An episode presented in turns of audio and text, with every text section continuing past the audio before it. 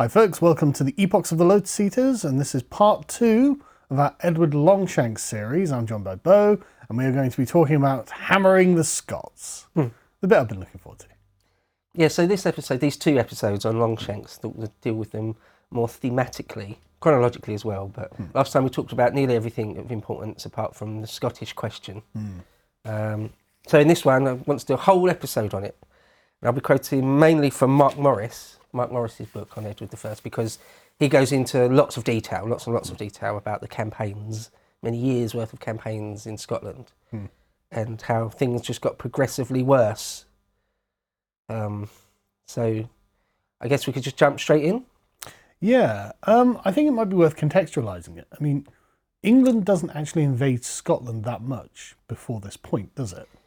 No, that's one of the big elements is that for uh, quite a few decades before this, there'd been almost complete peace with the Scots. Um, in fact, just before we get into it, can I do a little segment on Eleanor of Castile? Sure. um, Edward's first wife, uh, because I didn't talk about that last time, and I think it is one of the other elements that need to get mentioned, yeah, of course. um, along with Edward's treatment of the Jewish community, which we'll deal with at the end. Um, so his first wife, Eleanor of Castile, they'd been uh, Edward was completely faithful to her. Apparently, they she got pregnant like fourteen times or something, and uh, there's no stories of him being sort of a philanderer, a womanizer in any real way. He seemed to genuinely love her. He seemed to actually um, ask her about policy. He didn't give her a place in government or anything, but he would actually ask her and his mother, who lived to be extremely ancient, he would ask them their opinion on policy and things. So he was quite close to, very, very, very close to her.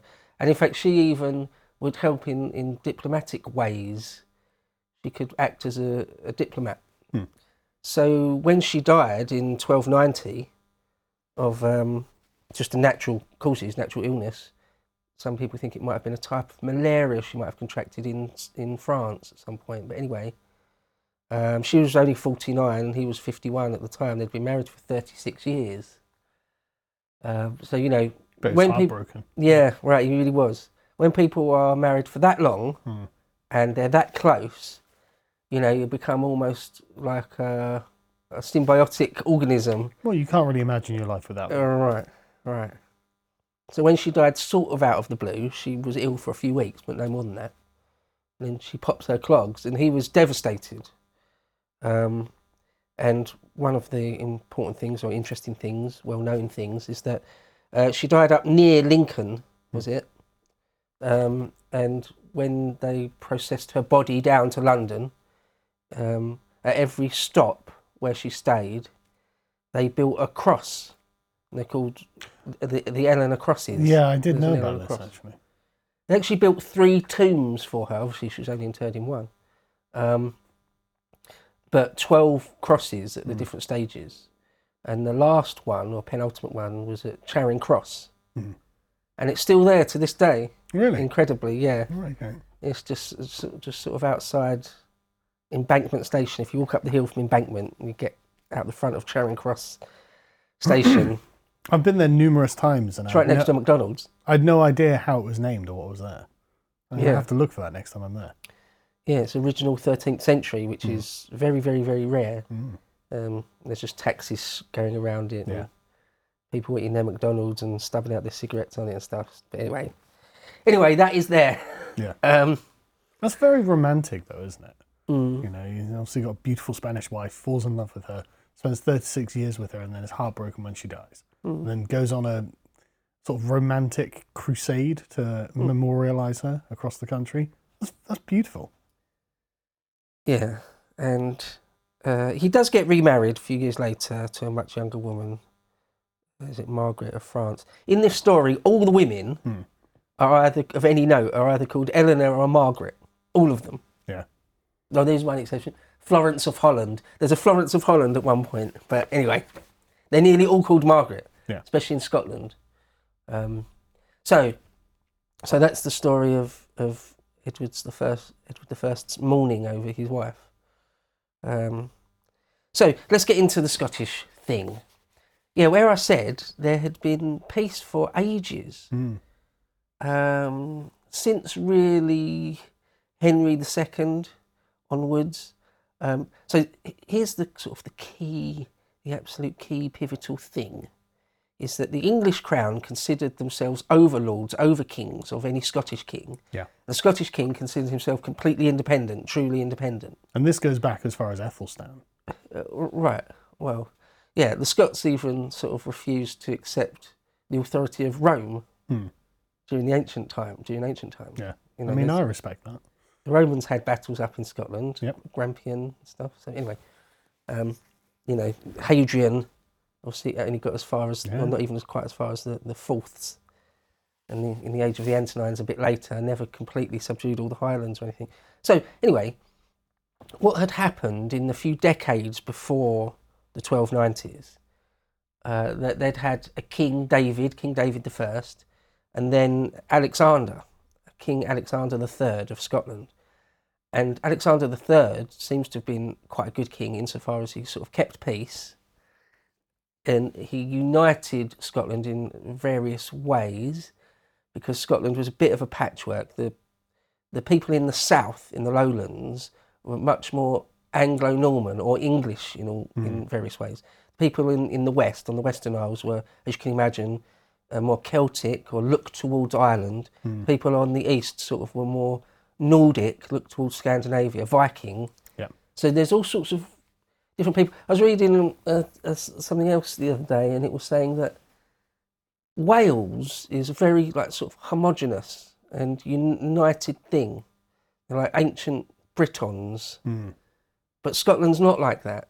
Uh, the people of the Highlands don't necessarily like or trust the people of the Lowlands. Uh, uh, and it was the case even in, in the 13th century. Um, so, anyway, these reigns of David and Alexander were so sort of peaceful, um, and the kings of England had their hands full in all sorts of other ways that it never came to a head. Both sides were happy to just let the issue, neither side will raise the issue of the English crown being the superior crown. They just both just sort of let it slide. It was in their interests. Yeah. But this comes up now. Um, and you could probably imagine that Longshanks um, is not of the mind to let the Scots necessarily be true sovereigns completely independently in their own right. So, um, what provokes the issue?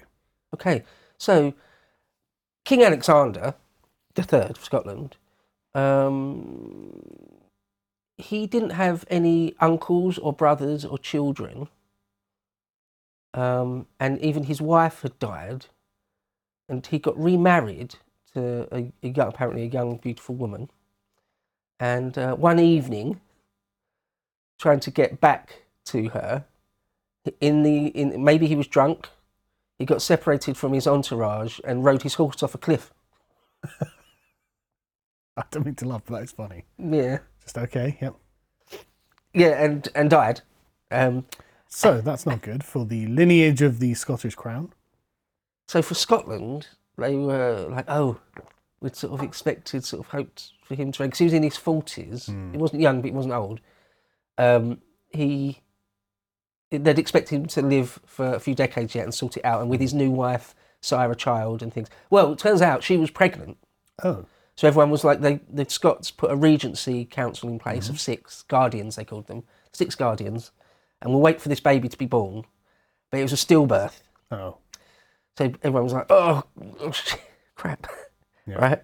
So they started, Scots started looking through uh, all the lineages of the families, and they had to go back a, country, a couple of hundred years um, to try and sort things out. And it didn't look like it looked like it was going to be really messy and difficult. But then they used the old, the age old trick. Well, if we don't use very very strict primogeniture, if we use go through women, the women's line, well, there's a we've got a princess right now.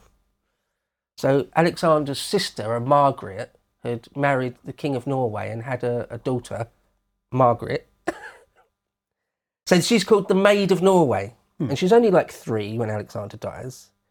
She's like three years old, three or four, small child, and um, so she's the Maid of Norway. So when the his actual son was stillborn, and when it looked like there wasn't any immediate cousins or branches, they were like, well, there is the Maid of Norway. We could do that.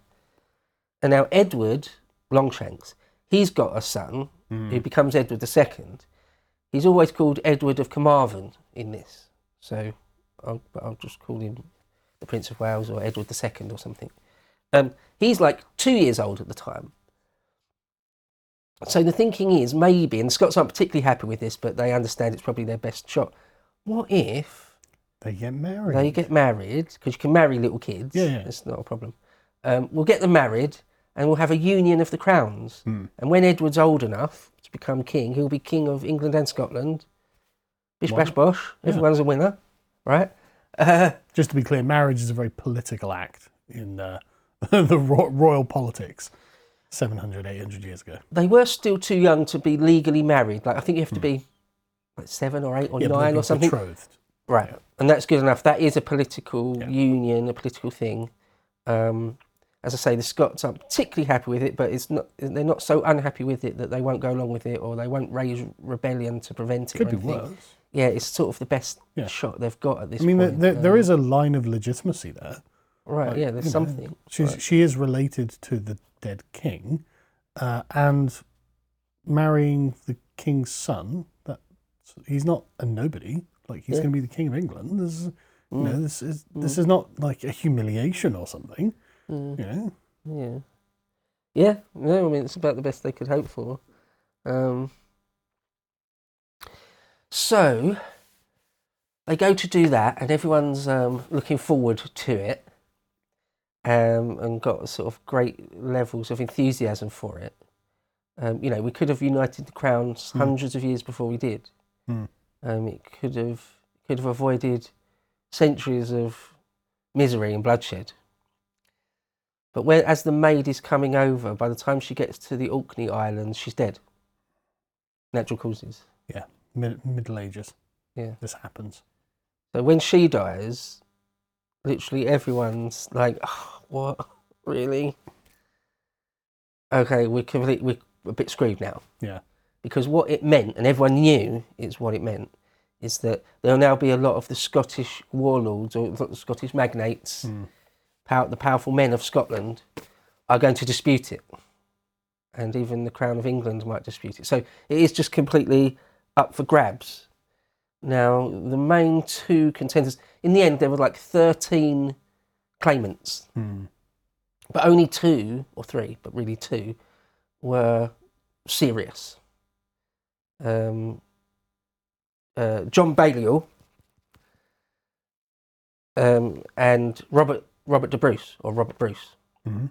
Now, in the film Braveheart, you see the Bruce, right? Briefly, Um, but now that now the one you see in Braveheart, that's the grandson of this Bruce. oh, is it right? So there's three Bruces in this story, Are they all called Robert? Yeah.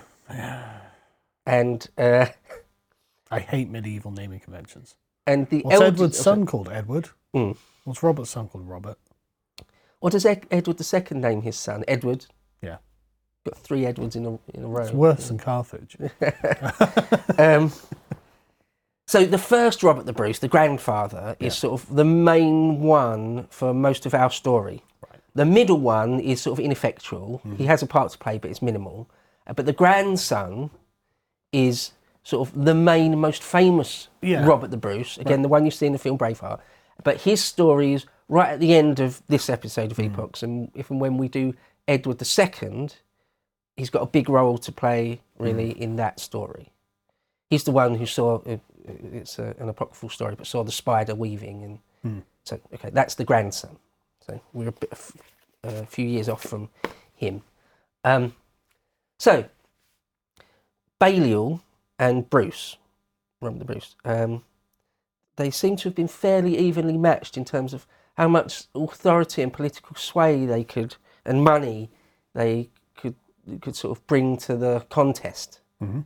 So it wasn't clear. It really wasn't clear which one should really win. Both of their claims are uh, fairly similar, um, and so at one point it looks like early on in the story, it, it looks like Balliol just gets it locked down. It looks like Edward's probably going to lean towards Balliol, but then Mm.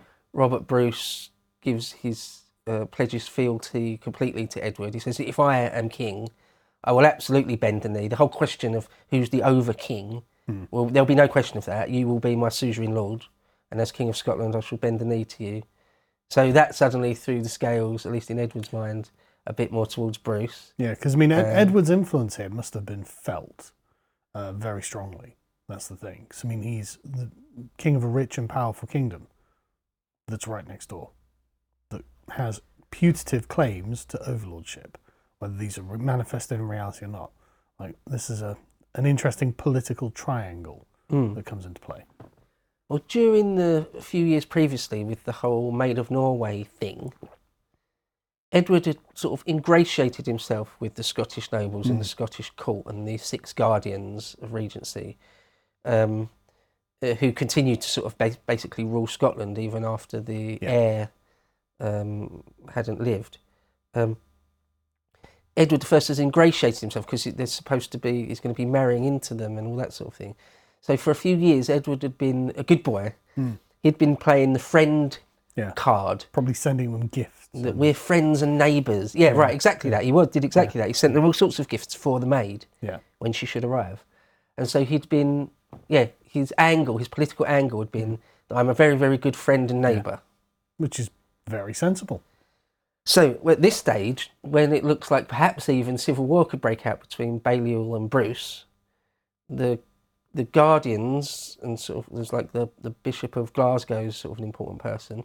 Um, they think, you know, why can't we go to Edward Longshanks and you and get him to act as an arbiter?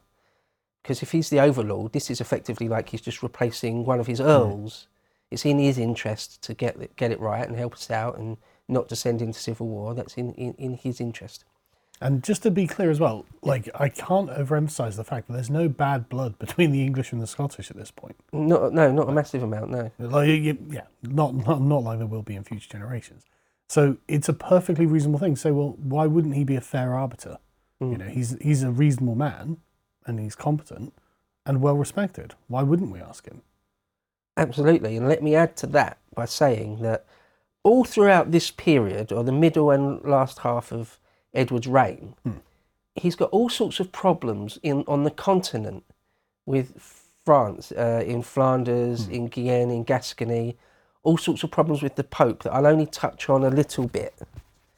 But the point about it is, is that by this time, by the 1290s, early 1290s, he's got this reputation as being quite a great diplomatist, being um, being a peacekeeper, a peace broker.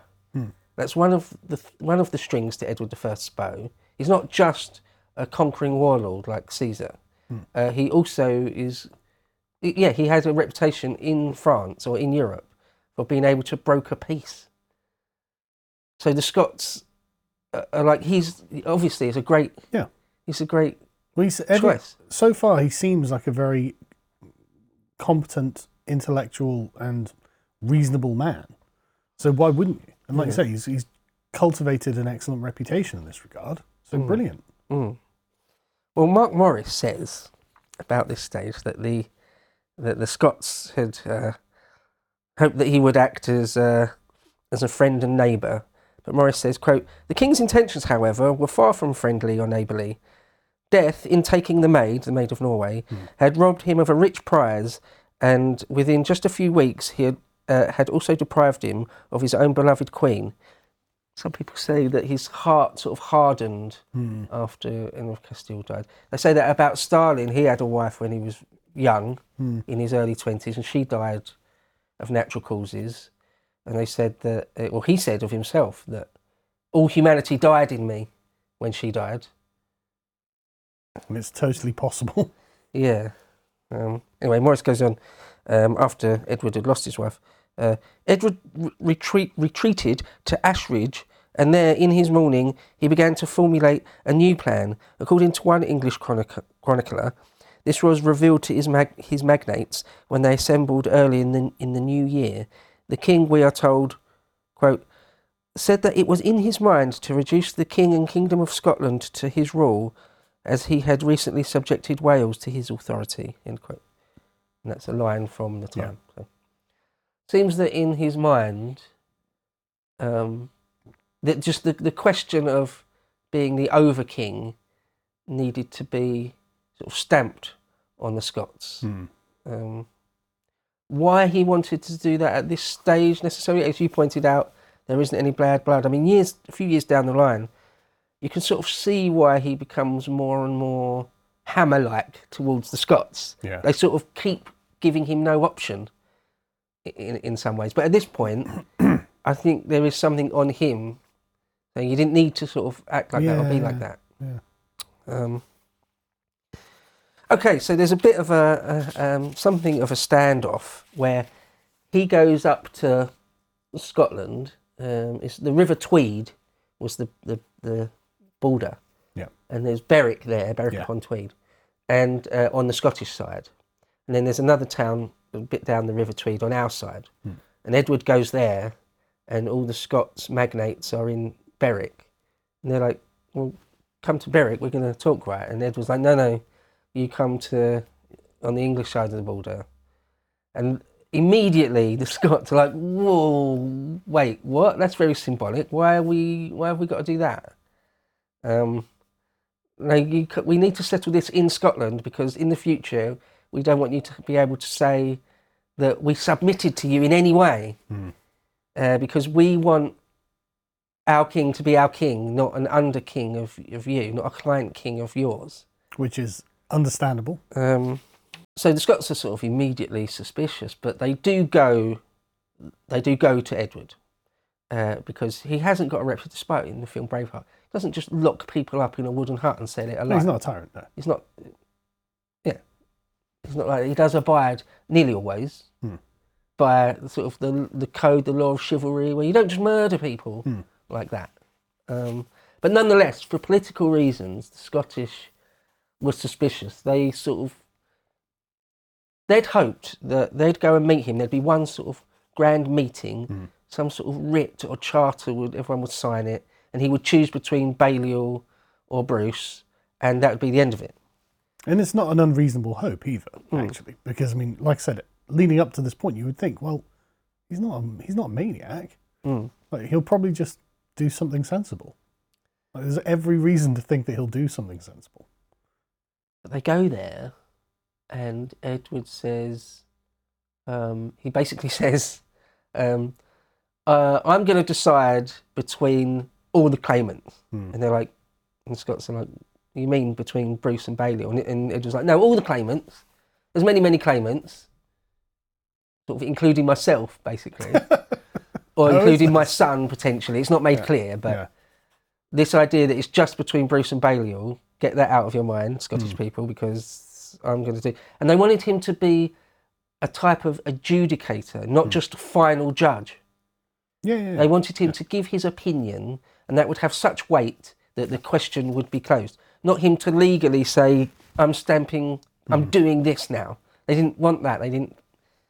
So, um, And I really can't help but feel that, say, 20 years ago, he wouldn't have done that as well. Like, you know, there, Maybe there, not. there seems to be a change in his character from the death of his wife. Um, so there's a character called Robert Wishart, who was the, the Bishop of Glasgow and one of these guardians. And he comes up a few times in the story.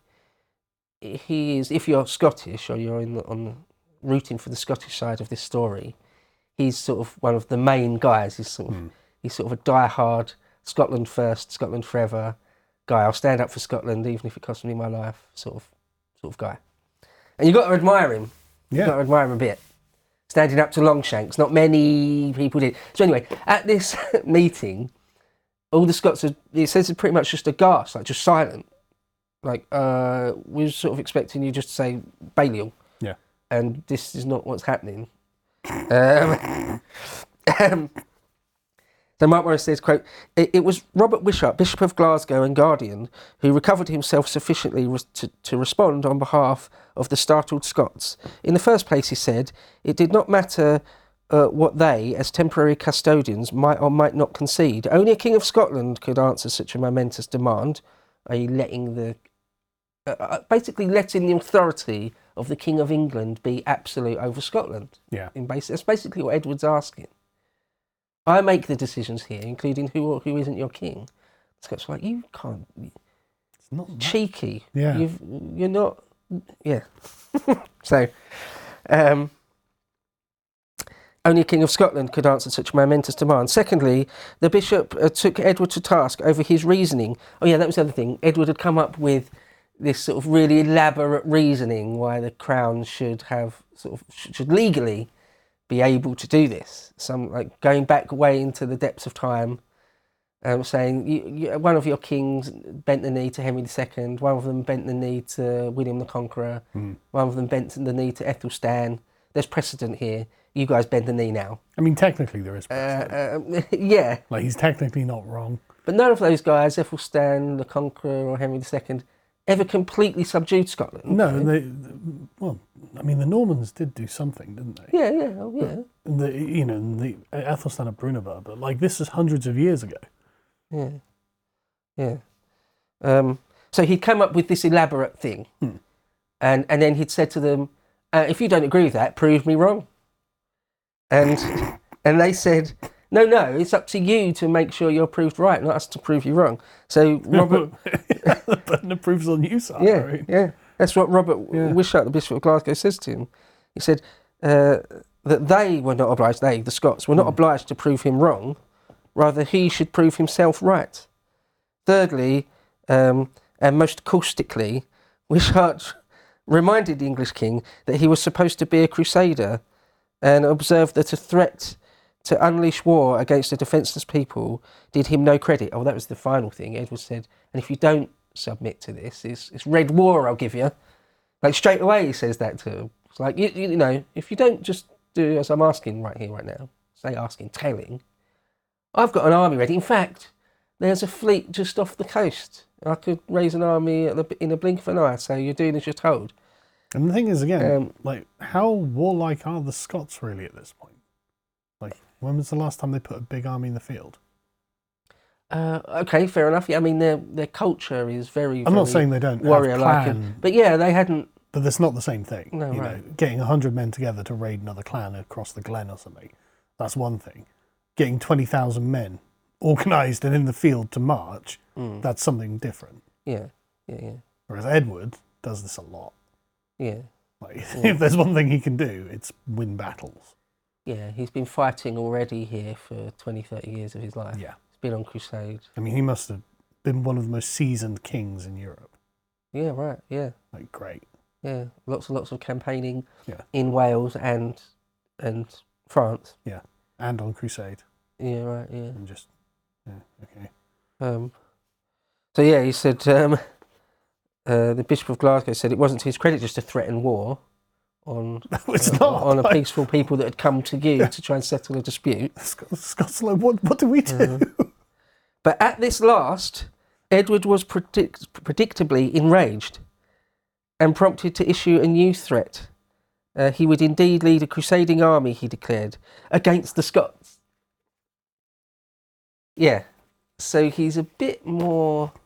You can see why the depiction in Braveheart and in a, a mind, the minds of a lot of Scottish people, Mm. he is sort of pretty, pretty much a baddie. yeah, he, He is being a dick. imperious, Yeah. unnecessarily aggressive. yeah. Like, what what have they actually done to warrant this, other than being Scottish? It's just one of those things, though, where you know, in his mind, he's the overking. Though Mm. it would be like Hampshire or Cornwall claiming they've got their own king, Yeah, and that Yeah. you can't tell us who or isn't our king. You'd be like, no, no, no, no, no, no, no, no, no, Yeah, they, they, no, no, no. I'm your king. he feels that they are insulting the dignity of his office. Mm. That's what he's defending here. Is the honour of being the King of England and the position of the Crown of England relative to the other crowns of the British Isles. And okay, yeah, and and it's important to remember that these people do all believe deeply in honour and the sort of metaphysics that surrounds the crowns of England, Scotland, and Ireland and Wales. So the, these things are all important. But I have to say, it does feel, from the sort of perspective of history, that he was just throwing his weight around. Yeah. does does feel a lot. yeah. And uh, I feel that the Scots kind of felt that too. Just like it's happening. Well, one thing I'll say, I might have the quote later, but it seems that to begin with, because this goes on until his death, essentially, Mm. Um, uh, the best part of 15, 16, 17 years, um, to begin with, it seems, he thought of Scotland in exactly the same way as Wales. I can recreate what I did in Wales in Scotland. um, I've got enough men and money and resources that I can beat them in any battle, and then even if it takes a few years, I can build castle uh, strings of castles, and I can ferret them out from the Highlands. Like the Highlands of Scotland are uh, the the mountains and valleys are the same as in Wales. I can redo Wales. That's just a completely incorrect calculation. Right. It's nothing the same at all. The Highlands of Scotland are much more formidable than Snowdonia. It's much bigger, Much bigger. much more wild. Yep. The Scots are just, it's just a different story. It's just a different kettle of fish. To watch the full video, please become a premium member at lotuseaters.com.